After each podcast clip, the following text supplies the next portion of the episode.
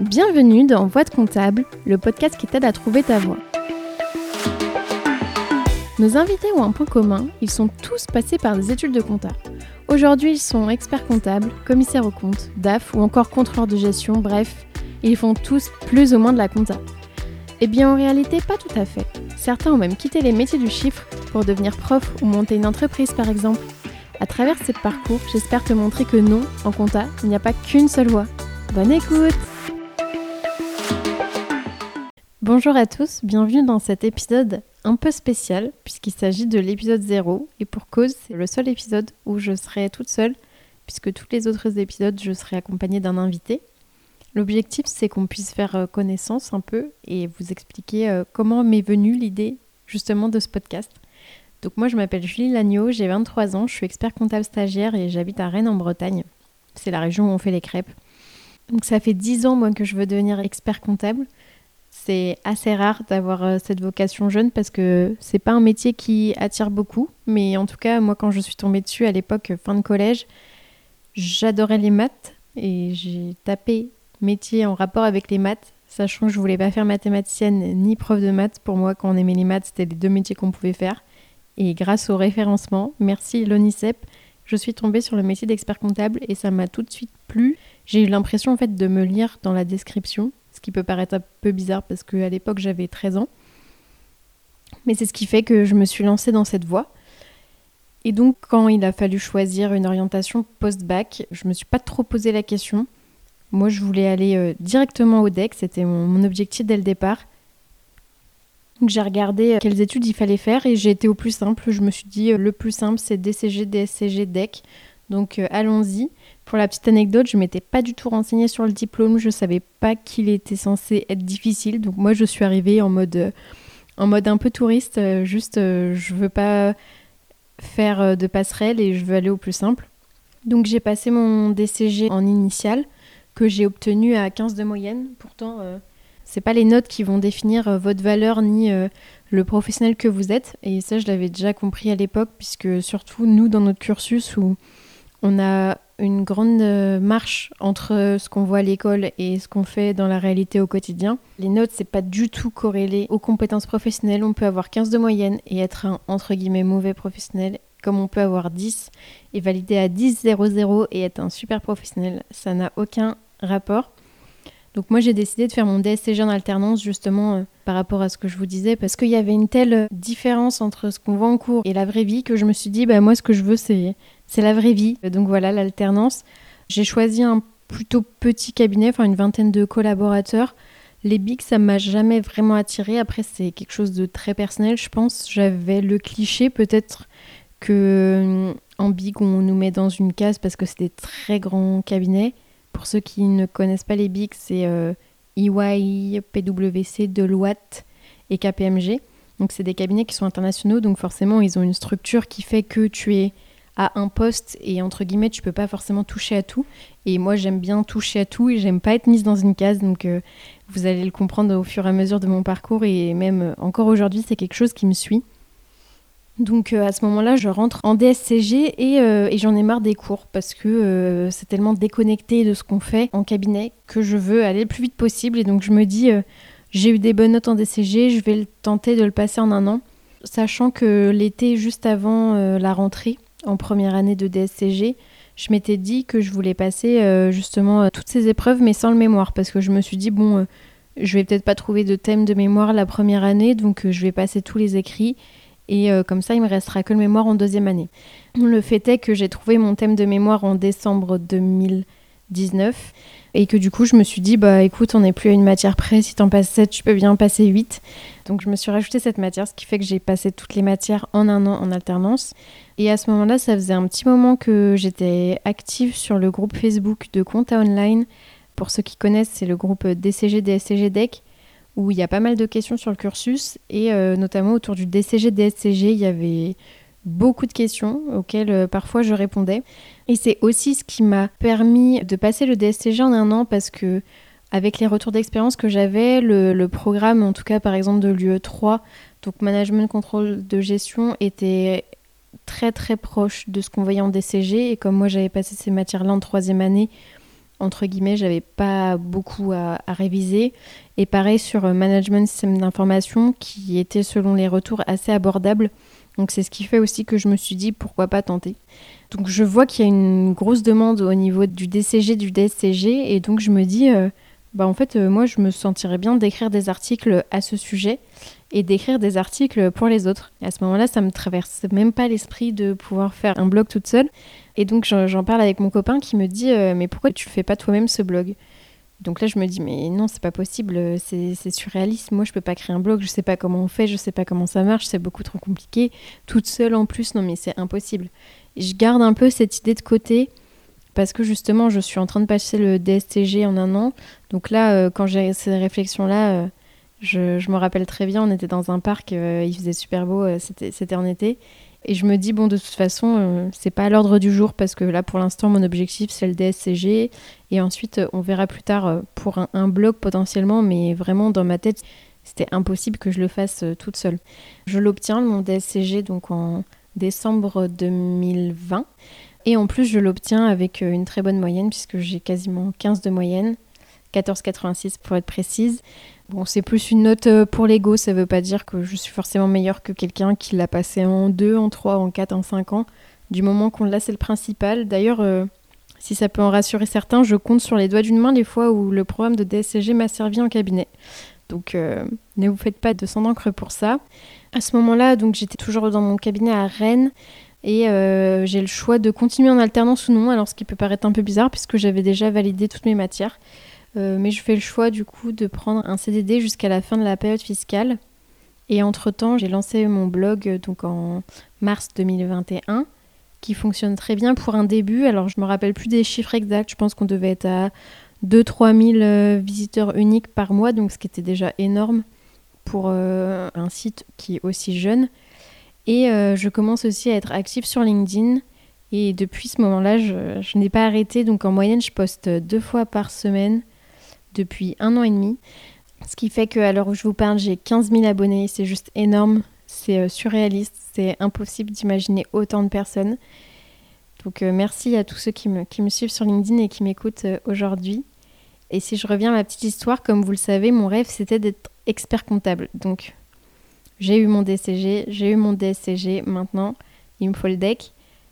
Malheureusement, ce cabinet ne voulait pas m'inscrire au stage en trouvant que j'étais trop jeune. Mais c'est pas grave, du coup, je change de cabinet et c'est un message que je voulais passer aussi, c'est que des fois, on attend que les autres nous donnent euh, le droit de faire des choses et euh, en fait, euh, ce droit, il faut le prendre des fois et il faut être acteur de sa propre vie, non pas attendre toujours des autres, mais des fois prendre ses propres décisions pour justement pouvoir avancer et potentiellement être plus heureux si on ne l'est pas actuellement. Donc j'intègre un cabinet à ce moment-là sur Paris avec une organisation un peu particulière puisque j'étais deux jours en télétravail à Rennes et trois jours à Paris. Donc j'avais une chambre de bonne là-bas juste pour quelques jours, euh, en gros euh, avec un lit, une douche, un frigo et c'est tout ce qu'il me fallait. Et euh, donc j'ai un portefeuille de start-up, un peu de missions marketing qui sont liées aux compétences que j'ai développées sur les réseaux sociaux et sur mon blog et aussi une partie tech. Euh, j'étais référente euh, sur le logiciel Penny Lane au sein du cabinet. Donc pour ceux qui connaissent pas, en gros, c'est un logiciel de compta. C'est une start-up qui vient de se lancer il y a un an et demi à peu près. Et pendant que je suis dans ce poste, justement, bah, je rencontre des gens. Je rencontre euh, entre autres des apprentis avec qui je discute souvent parce que moi j'aime beaucoup discuter avec les gens. Bon, bah, on se refait pas. Hein. Le podcast, c'est ni plus ni moins qu'une discussion avec nos invités. Et euh, je leur demande ce qu'elles veulent faire plus tard d'ailleurs. Si vous vous reconnaissez Viviane et, Jade, c'est à vous que je pense. Et je suis un peu étonnée par leur réponse parce qu'en gros, pour elles, euh, il y a deux choix à faire pour euh, leur avenir professionnel en fait. Soit passer le deck, soit ne pas le passer. Donc ça, c'est un premier choix. Et en second choix, on peut choisir soit de faire de l'expertise, soit de faire l'audit, soit de faire un peu les deux. Et euh, entre-temps, moi, j'avais oublié de le mentionner, mais je suis assez présidente Annex Bretagne, donc c'est Association nationale des experts comptables stagiaires. On aura l'occasion d'en reparler un peu dans, les épisodes de podcast, donc je ne m'attarde pas dessus euh, ici. Euh, mais en gros, ça m'a aussi donné l'opportunité de rencontrer plein de gens, d'autres stagiaires, des, des, jeunes diplômés, plein de profils différents qui font pas forcément toujours de la compta et aussi forcément, avec mon activité sur LinkedIn, ça amène aussi des conversations. Donc on rencontre aussi des gens euh, virtuellement, entre guillemets. Coucou Laure, si tu, passes par là, c'est à toi que je pense, entre autres. Et justement, à ce moment-là, euh, je me dis, mais mince, c'est dommage d'avoir une vision aussi restrictive de ce qu'on peut faire avec des études de compta, parce que moi qui ai l'occasion de rencontrer plein de gens, je me rends compte que justement, c'est pas aussi restrictif que ce qu'on pense. Et c'est dommage de s'enfermer dans ce schéma-là qui ne convient pas forcément à tout le monde. On le verra avec nos invités, mais souvent il y a une histoire de euh, il y a un professionnel qui est passé et qui a parlé de son métier et qui m'a donné envie de faire ça. Il y a un prof qui aimait ce qu'il faisait et qui m'a donné envie de continuer.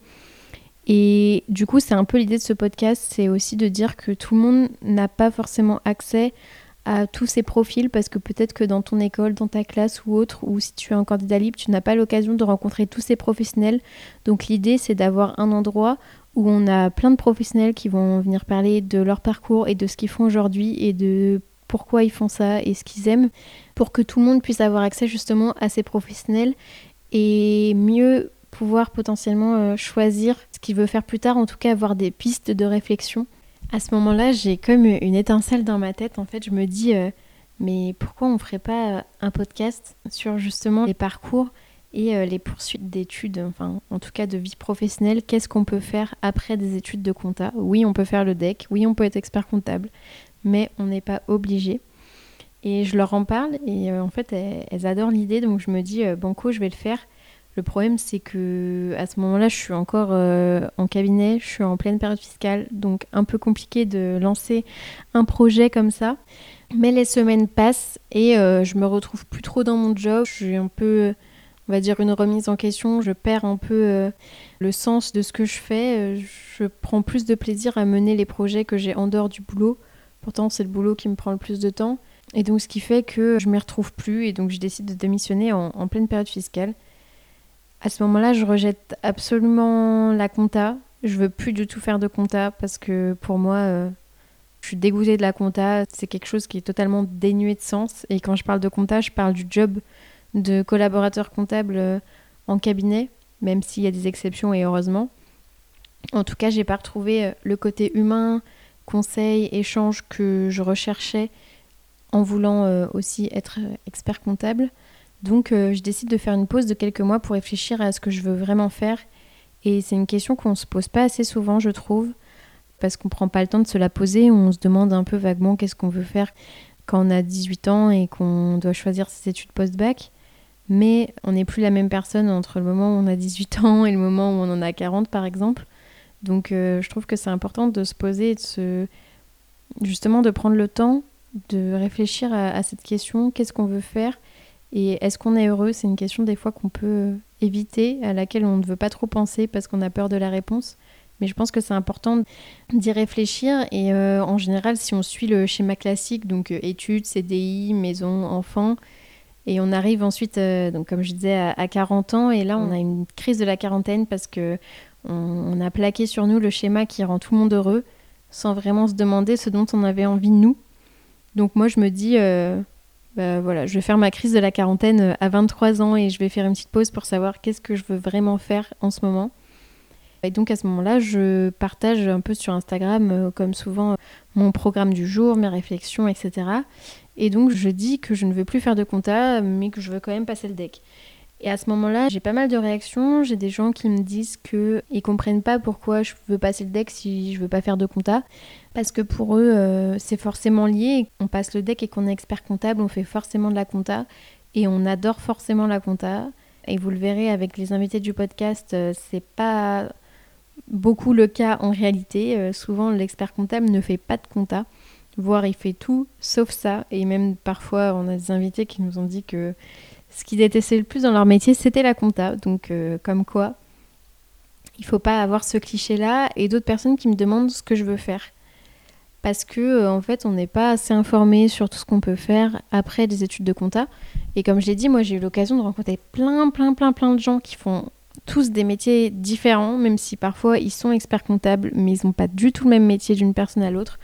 Et donc, je me dis, mais il y a une réelle carence et y a, ça n'existe pas un podcast qui parle de ça. Donc, euh, bah écoutez, euh, je me dis, euh, je vais le faire, surtout que là, j'ai du temps.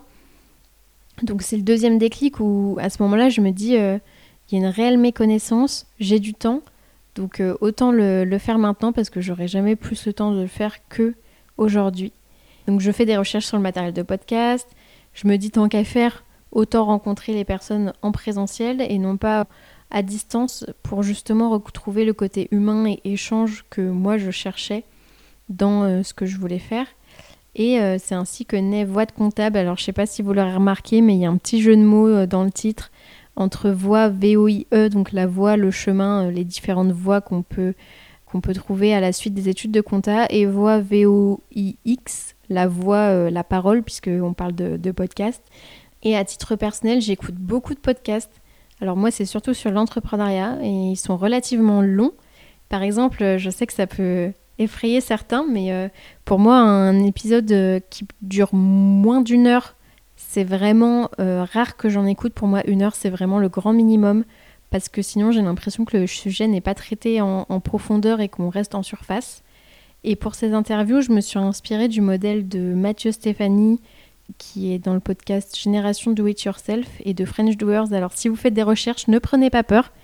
Euh, oui, ce sont des épisodes qui sont très très longs, qui durent en moyenne entre 2 heures et 6 heures même pour certains. Donc des très très gros épisodes. Mais ça ne sera pas le cas ici. Je ne veux pas non plus vous traumatiser, vous en faites pas. En gros, chaque semaine, euh, tous les dimanches en fin de matinée, il y aura un épisode. Par contre, il n'y a pas de date de fin. On, me demande souvent euh, combien d'épisodes pour la saison 1, combien de temps ça va durer, mais en fait, je sais même pas si on peut dire qu'il y a deux saisons parce que en fait, c'est un épisode par semaine jusqu'à vitam aeternam pour le moment. Donc j'espère que ça durera le plus longtemps possible. En gros, euh, il y aura deux types d'épisodes parce qu'il y aura des épisodes qui seront entre guillemets courts. Et je mets des gros guillemets sur court puisque ceux pour lesquels l'interview a duré 1h30 ou moins, je vais les mettre en entier en une fois. Et pour les épisodes qui sont plus longs, je les couperai en deux. Donc par exemple, une interview de deux heures, je la mettrai euh, en deux fois une heure, donc ça me durera deux semaines pour pas que ça vous fasse euh, trop d'un coup. Et euh, donc l'idée du podcast, c'est d'interviewer des profils qui sont très divers. vous le verrez, il y a des bons comme des mauvais élèves, il y a de toutes les origines, de tous les âges, il y a vraiment de tout, et surtout au niveau des métiers. Le but, c'est vraiment de montrer qu'en fait, on peut s'épanouir peu importe ce qu'on fait, et ça peut être dans la compta comme ça peut être dans toute autre chose que la compta. Comme vous l'avez entendu euh, en introduction, bien sûr, il y aura des experts comptables, mais ils seront un peu euh, spéciaux, entre guillemets, puisque en général, ils seront spécialisés dans un domaine. Donc quand on parle de spécialisation, ça peut être dans un domaine d'activité, par exemple dans l'immobilier ou dans les startups, ou ça peut être euh, dans l'émission, ça peut être de la fusion-acquisition, ça peut être de la consolidation, ça peut être tout un tas de choses. On aura le temps de rediscuter, mais euh, enfin moi personnellement, je ne crois pas en l'expert comptable généraliste. Donc voilà un peu pour mon avis sur le sujet. Et en gros, l'idée c'est de mettre en lumière des personnes qu'on ne connaît pas forcément et pourtant qui peuvent nous apprendre énormément de choses et surtout des choses qu'on n'apprend pas à l'école. Parce que en fait, l'expérience, oui, on peut la vivre, mais des fois, le fait d'avoir des retours d'expérience de personnes qui sont passées par là avant nous, ça peut aussi nous aider à faire des choix et indirectement apprendre de l'expérience sur, euh, sur certains sujets. Donc voilà, c'est un peu l'idée de ce podcast et euh, vous le verrez au fur et à mesure des épisodes, il y a une réelle volonté pédagogique derrière. Donc euh, parfois je reprends les invités pour leur demander d'expliquer certains termes pour que vous puissiez en apprendre un maximum au moment de l'épisode parce que je sais qu'il y a des termes qui maintenant moi me sont familiers qui ne l'était pas forcément il y a quelques années encore. Donc le but c'est vraiment que tout le monde puisse comprendre les épisodes. Et donc bah voilà, c'est bon maintenant, vous, vous, savez tout sur la, sur la genèse du podcast Voix de comptable. On se retrouve la semaine prochaine pour le tout premier épisode qui sera une interview, euh, un épisode court, hein, comme on dit, 1h30 avec Camille Boivin qui est commissaire au compte et qui ne fait que de l'audit. Voilà, on se retrouve la semaine prochaine.